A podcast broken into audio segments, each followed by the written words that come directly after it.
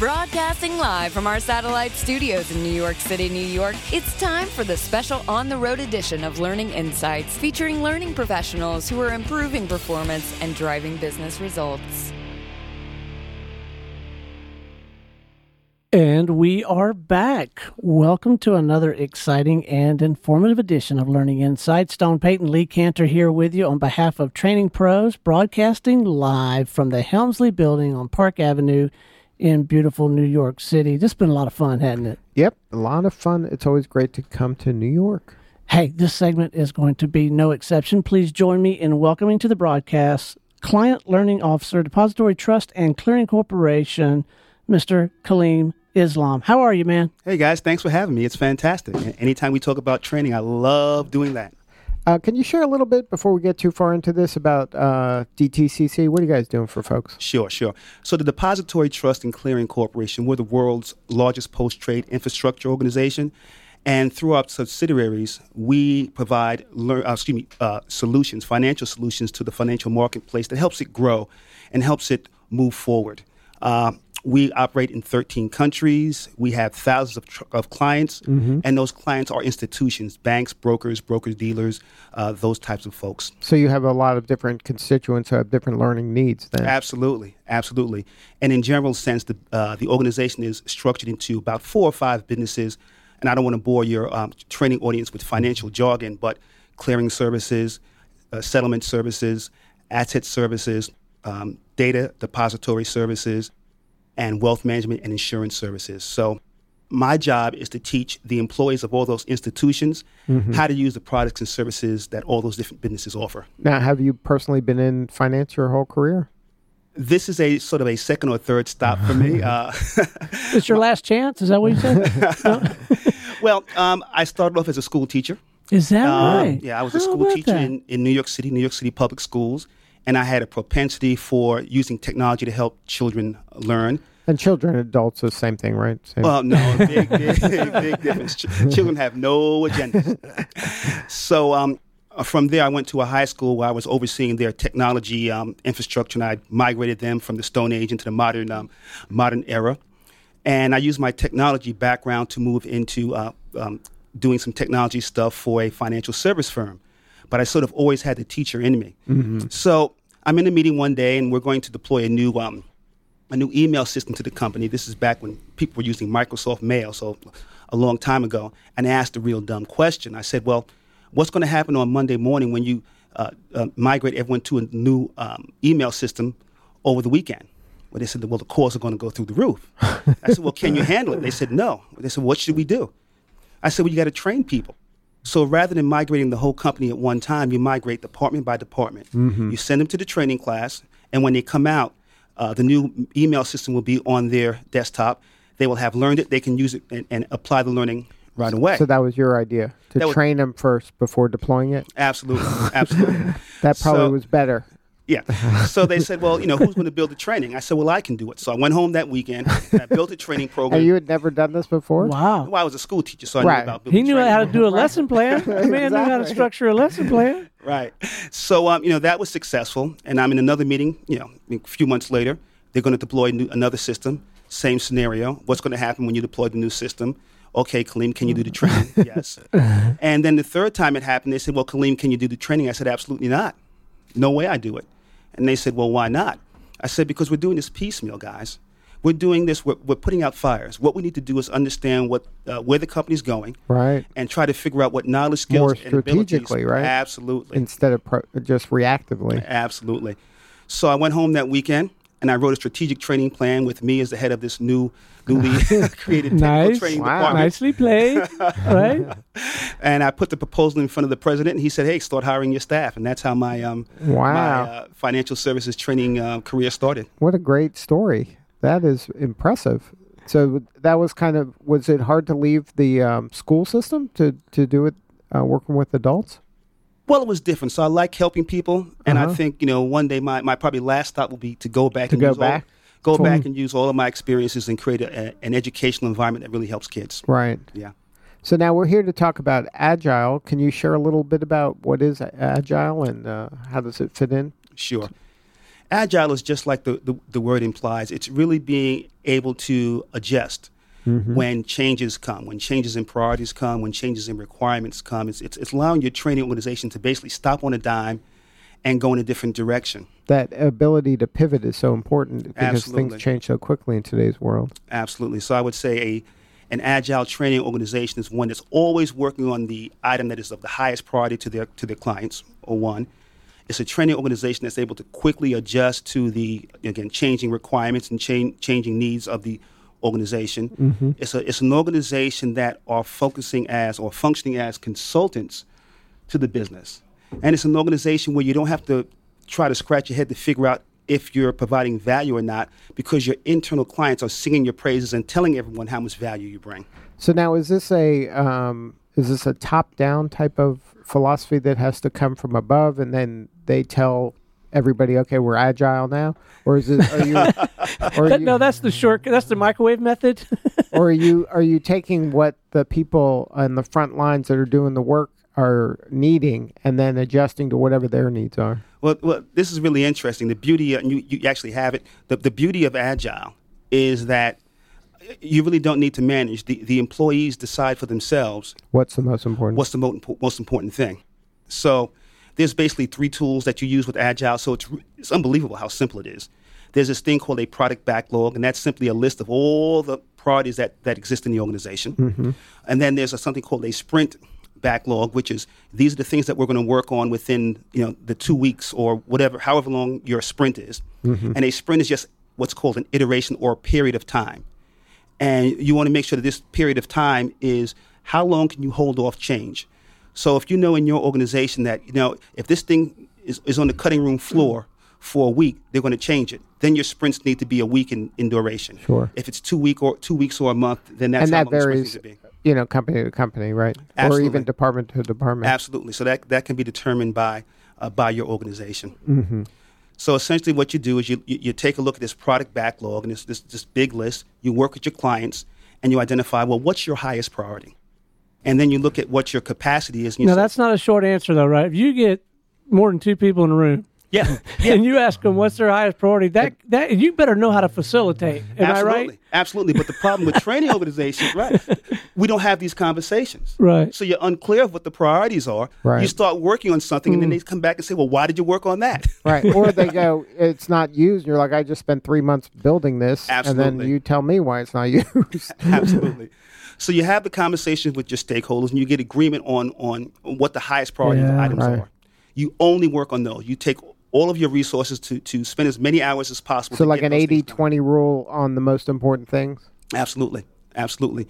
And then let's say, for example, your sprint's two weeks. You've committed to uh, doing you know these items within the two week period. At the end of those two weeks, you present to your client what you've done. Um, hopefully, you have well, you should have acceptance criteria. And then you know you agree or you disagree of, about whether or not they accept it. Then you go right back to that product um, product backlog and say, okay, listen, right now this item here is number two. Has anything changed? Right. And guess what? Typically, number five becomes number two. Number two becomes num- number Right. ten. But because you're having that conversation, you're able to make the adjustments and say, okay, well, guys, you know, here's what we're going to here's what we're going to work on during the next sprint. So, not only do you have to have the um, kind of this communication level of probably almost on in real time, almost, right? Because as you're building this, the priorities could have changed Absolutely.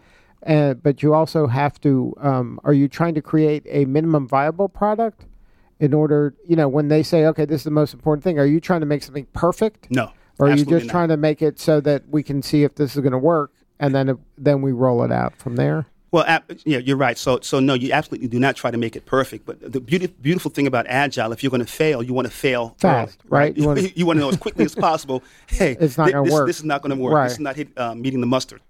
So, uh, what you do? Let's say, for example, that um, um, uh, Yeah, maybe share a story or maybe a real life example about how this played out. Okay, I'll, I'll give a real life example. Um, so we were asked by a line of business, they were deploying a new financial service system to the industry, and they came to us and they said, "Well, you know, what do you, what do you think?" So so we looked at it, and our recommendation were was a number of things. You, you probably need you know, um, help files. You probably need user documentation. You probably need some type of introduction webinars and, and, and webcasts. This is what we see that you need for this um, Right. for this solution. And then we had some conversations about what the highest priority item Right. was. And let's And say together, you're doing this together because you both have a common goal of absolutely the same outcome. Absolutely. Right? So, you- so, you- so you had you had this this collaboration, and so clearly we can't build all of those items within a two Right. week. It's not realistic. Right. So what we did is we looked at the highest priority item, which in this case was uh, the help files, and then we decompose that help file, those help files, into smaller chunks. So that's you take the big thing you're looking for, and then you chunk it out into kind of bite-sized pieces. Absolutely, absolutely. And then we looked at okay, what can we complete? Right. So now you prioritize prioritize those chunks, right, and then say, okay, these three are going to get done. Absolutely, absolutely. And, and at the end of the, that sprint period, in our, in our case, it's it's a two week period. We present what we've done. Now we've already um, ascertained acceptance criteria from the client. Right. So we built those acceptance criteria, and you know they either accept it or, or, or they say, hey, things have changed. Right. Now here's the beauty of it. Let's say, for example, the acceptance criteria has changed. Okay. Like, what's an example of an acceptance criteria? uh, uh, the color needs to be red. And, you know, the, the, the banner needs to be red instead of blue, right? So now we've built it based on what the acceptance criteria was. When we deliver it to them, they say, "Hey, within this two-week period, the acceptance criteria changed. Can you change it?" Absolutely, we can, and it will be the first thing that we do in the next sprint. Okay, Mm-hmm. but now since we've built this to your acceptance criteria, can we agree that we built it to the specifications that That you, you asked to? for two weeks ago. Yep. Right. Right. Yes, they sign off on that, and now let's look at your product backlog. Where does changing the banner from red to blue Right. fall? Is that the new number one, or is that number four ah, now? Absolutely. But Right. that takes some real discipline, right, for for someone in the the department or in that functional area, particularly if they are having that kind of conversation with a senior level executive. That takes some. What's the word I'm looking for? I mean, you gotta have you, no, you gotta- gotta, have that self worth that that and really You gotta view push yourself back. as a You as gotta, a right? peer. yeah. Yeah, it has to be peer to peer, and you have It's to be, be- saying, yeah. "Look, So what you're really talking about is is, is a different types of competencies that you're looking for Right. in a training professional that's working in an agile environment. So it's not about I'm a great instructional designer, Right. I'm a great uh, writer, I'm, I'm a great um, um, programmer.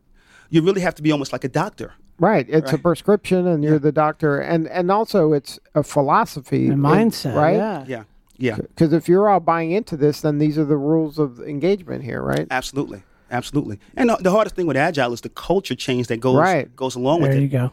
So uh, uh, where we work, the larger organization was not using agile. Oh, really? So, oh, so th- this wasn't. Man, you are a renegade, aren't you? so you're the one who Wow. was the catalyst for agile in your organization? Well, for the training team using agile. So it was really interesting. We started using agile in the training organization, and we interface heavily with the technology group because they're building the infrastructure for the financial service products. Right. And the folks in IT heard that, we that we were using Agile, and I wrote a, a blog on the company uh, on the company website. I started getting all these calls from the IT people. Hey, can you talk to my manager so we can use Agile too? So you were using it before the IT people? yes. Yeah. Yeah. Well, that's Man, unusual, that is isn't a it? Industry wide, that typically the technology uses agile. It's like software Okay. development is where it came from, right? that's is that, where it came is that from. the world Right. that it came from? That's yeah. the world that it came from. Okay. But in, in, in our organization, uh, Right. the technology team was using a, a waterfall approach to Uh-huh. um, to software development. Yeah. so that's interesting. Yeah. So uh, was that one? Now that you've started using it, are you finding more and more departments are are wanting to kind of learn how to implement it? Absolutely, absolutely. So some of my team has functioned as quasi coaches to some of the other organizations. So now you're the um, what is it? The SME for this for agile. So I want to talk about prerequisites because we, we kind of touched on it. Part of it is the the type of person. I mean, you can't have a job scared guy who might be a good platform instructor. No. you got to have someone who is or wants to be a strategic resource. Absolutely. Uh, and surely there are other prerequ- prerequisites as well, individual and organizational. Can you speak to some of those? Well, so so we, we don't look for people that are uh, again the greatest platform instructor or the greatest Yeah. uh, uh, e-learning uh, producer. Uh, we look for people who can uh, collaborate. We look for people who can uh, project manage. We look for people who can push back, and we look for people who who desire to function as a consultant right. within your organization. So and what, not like an order taker. Oh, absolutely not. That's the, the, the worst thing that you can do um, in, in my learning organization is uh, when we're having a conversation about a project that you did for a client and asking, well, why did you do it? um, if you say because they asked me to, then That's the wrong you, answer. you, you don't want to, you know, you don't want to be on the receiving end of, of that type of conversation. Um, because I, I always say, I always ask, to, I always use this this response when people ask me that. I say, well, you built this program, right? And my response is, so what? What if you didn't do it? Right. What would happen? What's happened as a result of you doing it? Why is this important? Why should I care? And you know, so over time, we, we've changed the culture so that that when someone talks about a program that they've designed or some, some way that they've helped a product person, they're always talking about the ROI, the business impact, the, the Right. so what of the learning solution that they've developed. So now, when you're implementing this uh, change in culture like this, how do you find the talent that is going to be nimble enough to uh, thrive in this environment? Because yeah, where are they for- hanging out? I want not- some of these guys on my team. Right, but it's not for everybody, right? This is No. almost a kind of a personality type, right? That is comfortable in this uh, certain level of chaos because things change so rapidly, and some people are more comfortable in like, I know I did this last week, so I'm doing this this week, and you know, it's a different kind of mindset. Yeah, so you, you have to look, yeah, like you said, look for a different skill set. One of the things we've done in our organization is that we've done a disc analysis with the entire organization. Uh-huh. So we know, we know people's personality profiles. So, what's the profile of somebody who's comfortable in this environment? Is that the secret sauce at DTCC? Uh, the, secret, the secret sauce, if you're familiar with the disc profile, would be probably a combination of a, a high D and high I. Uh-huh. So you have to be a, a, a directive person, but you also have to be an influencer. Mm-hmm. So a, a red and yellow; those are the two colors that would really work well in this um, Right. in this environment. and you find that it plays out in real life that if they're uh, high red and yellow, then they do well in this. yeah, th- those are the people that, that thrive most in my organization. So I see, What are you? I'm, I'm red, A yellow. red, yellow. The only thing that saves me is the yellow. if I wasn't able to influence, I would be in trouble. Just ask my wife. That's great. So, measuring success in, in this kind of environment, uh, you touched on it a, a, a little while ago. In that you, if you have a defined, um, a, a, a defined part of the process, and you've done what you contracted to do, mm-hmm. you make sure that that's all documented, and, and then you move on. What are some some other considerations for establishing success metrics and documenting success and that kind of thing in this kind of world? Yeah, so I, I would say ultimately, us building the, building the solution is not is not success. Okay. It just so what? it- you remember so the so what? what from earlier? Uh, yeah, right, right. so what now? What? Right. Exactly. It just means that we've built a solution. Okay, we've only been successful if the problem that we were trying to solve goes away. And I'm going to go back to the doctor doctor analogy. So you know, you tell your doctor, "Hey, doc, you know my, my throat hurts. Can you prescribe me some antibiotics?" Now, if your doctor's a good doctor, he'll say, "Listen, I know your throat hurts. Why don't you come in and let me let me look at you?" Right? Now he'll look at you and he'll he'll examine you, and certainly if what you have requires you to have antibiotics, he will he'll um, you know he'll prescribe that. Now, if it's something different that you need, he'll give you something different. Right. He might give you a throat loss. Might give you a throat lozenge, so if that's what you need. Um, but ultimately, you, you, you only consider that doctor a good doctor if your pain goes away. Right. What good is having antibiotics if you still have a sore throat? Absolutely. right? So, so, so we have to really prescribe and identify what the real problem is, what the root problem is, and that's that's what you have to do if you're in my organization. Don't just say yes to training. Say, okay, I, I, I get it. You think you need training. Explain to me why. Right. Tell me what's going on. What's happening in your business.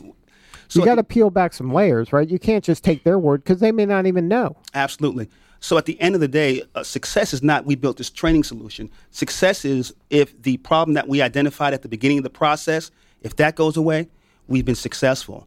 And I'm, I'm so proud that in my organization, we've been able to do that. Uh, where we're able to go ahead and map back and, and, and say, hey, listen, we know we've been successful because you know these three, four, five, ten problems that you had, those are gone now. Right. Do you have one that you're most proud of? Anything Yeah, that you wait. have a, a big success story? And so two, right? So this one is one is a simple one. One was more complicated. Um, one was one of our operations folks came to us and said, "Hey, listen, I, you need to train my people. They're making they're making all these mistakes." I said, "Okay, well, why why do you think they're making mistakes? So they, they, they, they're inputting wrong, and we're getting problems, and it's costing us a lot of money." Now we started. We asked, "Is everyone making mistakes? Not just the new folks." So we started asking some more questions. We started interviewing some of the employees. And what we found out is the mistakes that they were making was that they were entering the wrong reason codes. Mm-hmm. And this is just a code that tells you why this problem happened. right. Well, if you've been around for 25 years, you, you've probably you probably know Right, every reason code that, it there, is- right. that it is. But the newer newer employees haven't been around. They didn't know. Okay. So they were just guessing, like They- best guess. yeah. They, were- they were doing the best that, that, that they could. Right. But you can't train someone on how to memorize a reason code. Right. So we said, listen, we made a cheat sheet. We slapped it on people's uh, on people's PCs. The calls came in. They looked at the reason code and they put it in. Problem solved. You know, so very very quick, cheap learning solution that um, solved the problem that was Right. not training. Right. It wasn't like here, go to this class now Mm-hmm. and memorize all this. Absolutely. Uh, the second example was there was a new product rollout that we were doing to the entire, not new product rollout, but a transformation of systems that um, people in financial services have been using for years. We rewrote the whole new, whole new system. And our product managers came to us and they, they felt they need, knew what we needed to do. Okay, we just need to have instructors go all over the country and train these people on all the new things that were uh, that How are many being done the people? systems. How many people would that have been? We we still be doing it now.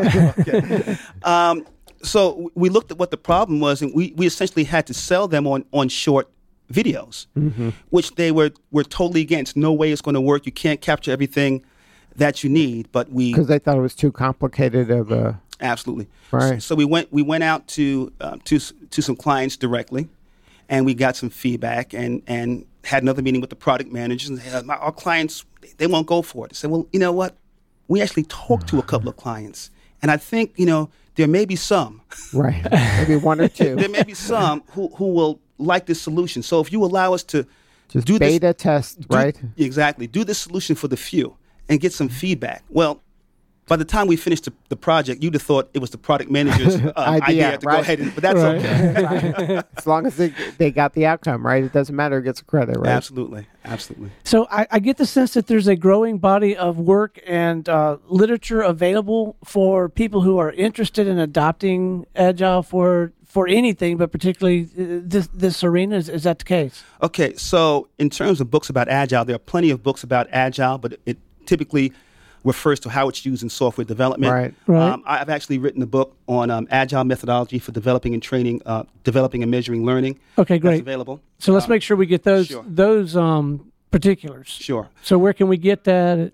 Well, you can go to my website, the Uh-huh. trainingpro.net, and there's, there are links there. You can go, you can The Google it, Training Pro. the trainingpro.net. Uh huh. Uh, you can go to Google and just uh, type in Agile for Training and my name, and, and you'll get it. And um, you can go to Amazon and get it. And now you can listen to this interview. Absolutely. Right? Absolutely. So now, what if you were gonna, you know, for the people who haven't read the book, is there? Can you give us like maybe some do's and don'ts if you were to start this or, or considering implementing this? Well, I would say if you want to implement it quickly, you have to have a burning platform Mm-hmm. um, because you, you have to get your whole team behind it. Right. Because this is a total change in approach and, And you really- culture. and culture. And you don't have a lot of benchmarks out there in terms of the literature around training and development on doing it this way. Every everything's Thank waterfall. goodness there's a book. Oh, thank you. and a class too. So I actually I've actually built an online um, course on Udemy where if you want to go through it and, and Oh, take the class nice, and learn it. nice. So that's available also. So Yeah. that's uh, so you got to have that kind of buy-in, and then really um, kind of have a culture shift in the organization. a culture shift. And the other thing, as a manager, as a leader who's who's overseeing it, what you have to do is resist your your propensity to giving people the answers. Um, Just trust your people. trust your people. They're going to make mistakes. Um, find the good, and just keep pointing out the good, pointing out the good. And what happens is, over time, they become more confident, and and they figure out how how do I tailor agile to my unique situation, and that's what you want. Now, is there anything that you see when you're implementing this that the uh, learner, a mistake the learner makes that maybe they we can avoid making? Like, is it they're not open to being that driver of the because they're the driver of the program, right? When you say the learner, the, The the- person that you're you're doing agile in order to impact this change. So the person that is learning, Mhm. they have to kind of be open to it too, right? Well, when you say the learner, so the end user of the solution that you're, you're developing, many times they have no no input into the solution itself. Right. They, you know, so usually it's their manager or it's, it's someone else that's determining, hey, we need a learning solution for this for this particular problem. The learner will get involved if during your analysis you're, ha- you're doing you know, sort of a, a, uh, um, um, a person analysis to identify what the specific needs of the individual are. Um, but typically, in terms of building the solution, the, the end user doesn't play a, so it's kind of invisible to the end user, Absolutely. but it's the stakeholder. the, that they're the ones that have to have the buy-in. yeah, yeah. And uh, what you find is is initially they're wondering why am I meeting with you for an hour every two weeks. I mean, it's a lot of time for for an executive or a senior level person. Yeah, it doesn't feel agile at first, mm-hmm. right? Yeah, yeah. right. what happens over time, you, you, you, get, you get into a A rhythm, rhythm, it becomes right. it becomes real quick, and, and what they see is, wow, we have a lot of input into our learning solution. Number number one, and number two, we can trust these guys. Oh, and that is so important. And I'll tell you, without that that that authorship, that that con- contribution role, it, um, consciously or unconsciously, if you're not careful, those mid-level managers will untrain them quicker than you can train them. Absolutely, absolutely. And so one of the things we, we spend a lot of time understanding how good a job or how bad a job we're doing in that area. So we we employ Net Promoter Score. Are you familiar with that? Yeah. So we employ Net Promoter Score, and typically in Why, financial why don't you educate the listeners who aren't Sure. familiar with that? So net promoter score essentially it's it's it's it is not satisfaction. What you essentially do is you ask your client on a scale of 1 to 10, how likely are you to refer this service to one of your friends? Because all the Gallup research says that that's where most revenue is generated through word of mouth. Someone someone mm-hmm. recommends a product or a service and their friends go out and buy it. So on net promoter score from a 0 to a 10 where 0 not at all to a 10 where it's highly Right, likely. absolutely, Okay. sure. So 9 and 10, those anyone that gives you a 9 and a 10, those people are considered promoters. Anyone that gives you a 1 through a 6 is considered a detractor, Ah, right? And Wow. 7 and 8 are considered passive. So to, so to calculate the NPS scores, you take all the people that gave you 9 and 10s and you subtract that number from all the people that gave you 1 through 6. Okay? So if you compare it to satisfaction, let's say for example, It all sounds like a big reality check to me. That's no, what. no, it is. Right. So Wow. if if you survey hundred people, and fifty people gave you a uh, excuse me, eighty people gave you a six, right? Now in terms of satisfaction, that's above five. So you'd say, hey, eighty percent Right. satisfaction, right? Right. And let's say twenty percent gave you a nine and ten. Well, that's that's hundred percent satisfaction, Right. but with net promoter score, it'd be those two, uh, or 20 that gave you the um, 9 and 10. You subtract the 80, so your net promoter score would be negative, what, negative 80, negative 60? right. Yeah, negative 60. And you're not high fiving. But this is more realistic. So I mean, to, to even approach any of this, you have to you have to really be serious. Yeah. Uh, but this is not something you you dabble at. You, Oh. you either do this or you don't. Oh, let me, th- when we, fir- when we got our first net promoter score, I nearly fell out in my chair and I was trying to figure out how am I going to explain this to my boss because I knew that he was going to be looking at it from the perspective of, of, of satisfaction. Right. Right. So benchmarks are important. So in financial service, I believe the the the average net promoter score is about 13. Right? The highest net promoter score that exists in financial services is USAA. They've got like an 80 something Wow. percent financial Oh, I mean uh, net promoter score. They're through the That's roof. crazy Yeah. good. Harley Davidson, Right. Apple, you know, high net promoter scores, people that would recommend the products or service. I bet Maloo's got eighty plus, right? So, um, anything that's positive is considered good with um, a net promoter score, Right. and double digits is considered great. So we just did our Q3 net promoter score with our um, process partners. It was 50, Wow. okay, which is really good.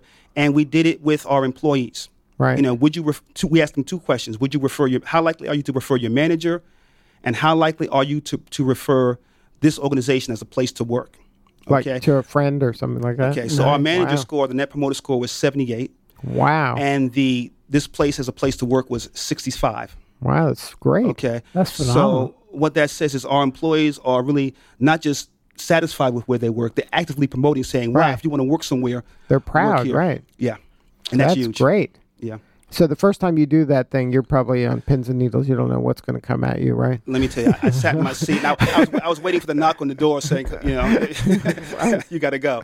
Um, but we, we, we, again, the company doesn't do it, but Right. we do it because Right. we, We we, do it. we think it's important. We think we need to have a higher threshold for, for success. Man, this is so inspiring. I yeah, mean, that y- is great. keep up the good work, man. And you can see why the guy writes books and does and does radio interviews. This is fantastic, and I guess I have to I have to admit, maybe you'd be willing to as well, Lee. It, it really never occurred to me to to apply agile to the learning and and uh, and Right. development function. I bet that's the case with a lot of folks. But it's great that you, coming from where you came from to where you are, you looked at it through fresh eyes, and you you just want to solve the problem. And then agile seems like a great way to solve problems in this one industry. So why couldn't it work in ours? Well, it, it, it started when I was teaching school. So I, I came out of the military and I wanted to make a difference and I started teaching uh, school in New York City in in Bushwick, Brooklyn, and that's before Brooklyn Bushwick has sort of transformed. At that time, it was a really poor community where. Uh, if you if you go down the street and you would pan the camera, you'd see burnt out buildings and, and graffiti. Really, really poor, drug infested community. And I wanted to help children learn. And I, I quickly realized that what we were doing wasn't working. So at that time, I had my own personal brother word processor. You guys are too young to remember. remember those things. no, I'm not. I remember and, the brother. And I said, well, hey, maybe if we bought some technology. So I, I bought a brother word processor, and I told the kids, hey, you know what? If you guys can finish your work, you get a chance to type on this word processor. And I started getting these kids' attention. Right. And then I had an old uh, 286 IBM 286 computer with the five and a half inch, two five and a half inch floppy. So what the heck? I bought that in. so I had two computer workstations um, in, or I guess two computer workstations in, in, in my classroom, and, and, and things got a little bit better. And I started getting old computers and fixing them up and, and bringing them into the classroom. And I started using learning centers before that was um, that was typically being used, where children would, would rotate. They wouldn't just sit in the same seat for the whole hour. So every 15 to 20 minutes in my A new classroom, kid gets to play on it, right? and they would rotate. And, and, and we took children who, who were not successful in their entire school career. I'm talking about, you know, the average score on the de- degree of reading powers test for that class at the time, fourth graders, was the sixth percentile. The mode score was the one first percentile. Wow. One kid was in the 12th percentile, but he was too smart, so they moved him out of my class. right? So we, we, we took those kids and we used that, that model where they were moving around, where they were using tech, uh, technology. Um, again, I had a military background, so we used some of that stuff also. And we took them from the 6th to the 48th percentile. And it was unheard of. They said, wait, you must have cheated. We got to we got to retest. we got to retest to make like sure that movie. I saw. You remember that movie? and um, retested, and you know it was legitimate.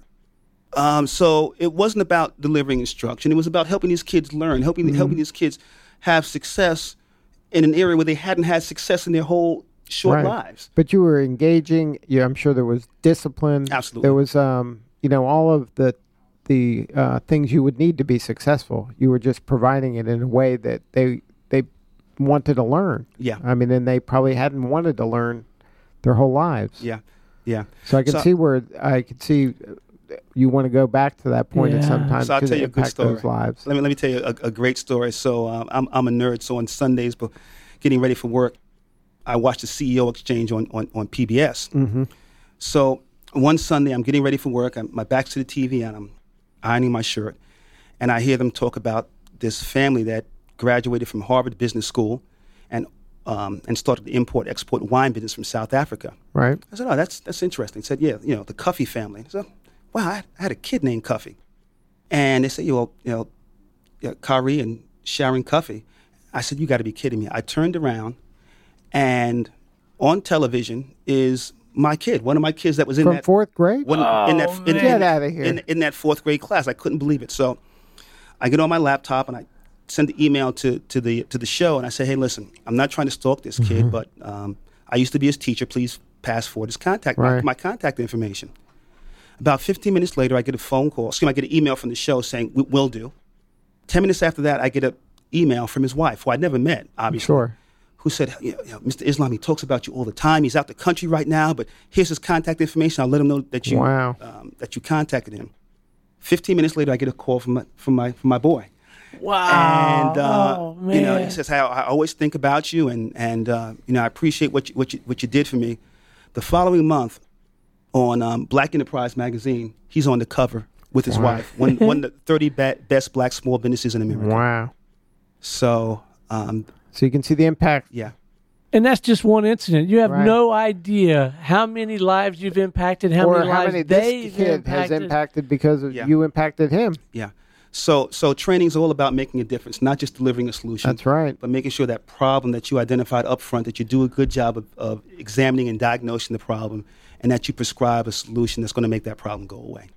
Good stuff. Oh man, this has been uh, this has been invigorating. This has been a lot of fun. Thanks so much for coming and hanging with us, man. Well, guys, thanks for having me. And I, you know, I, anytime I love to come back, this this is fun. no, we're gonna do this again. We're Okay. gonna we're gonna catch it. At, you're you're based here in the general area, right? I'm I'm based in Tampa, but I have I have a team up here in, in the New York region. We're doing Tampa. I love Tampa. All right. we go wherever you want to go. You got Uh, it. but before we wrap, uh, one more time, coordinates so that uh, our listeners can get their hands on on this book and keep Sure. up with the with, with what you're doing? Okay, the book is called Agile Methodologies for Developing and Measuring Learning.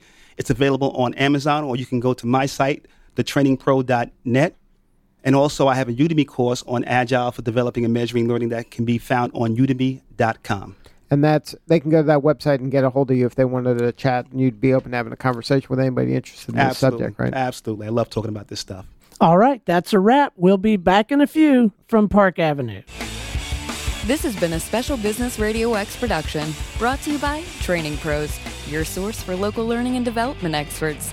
Learn more at training-pros.com.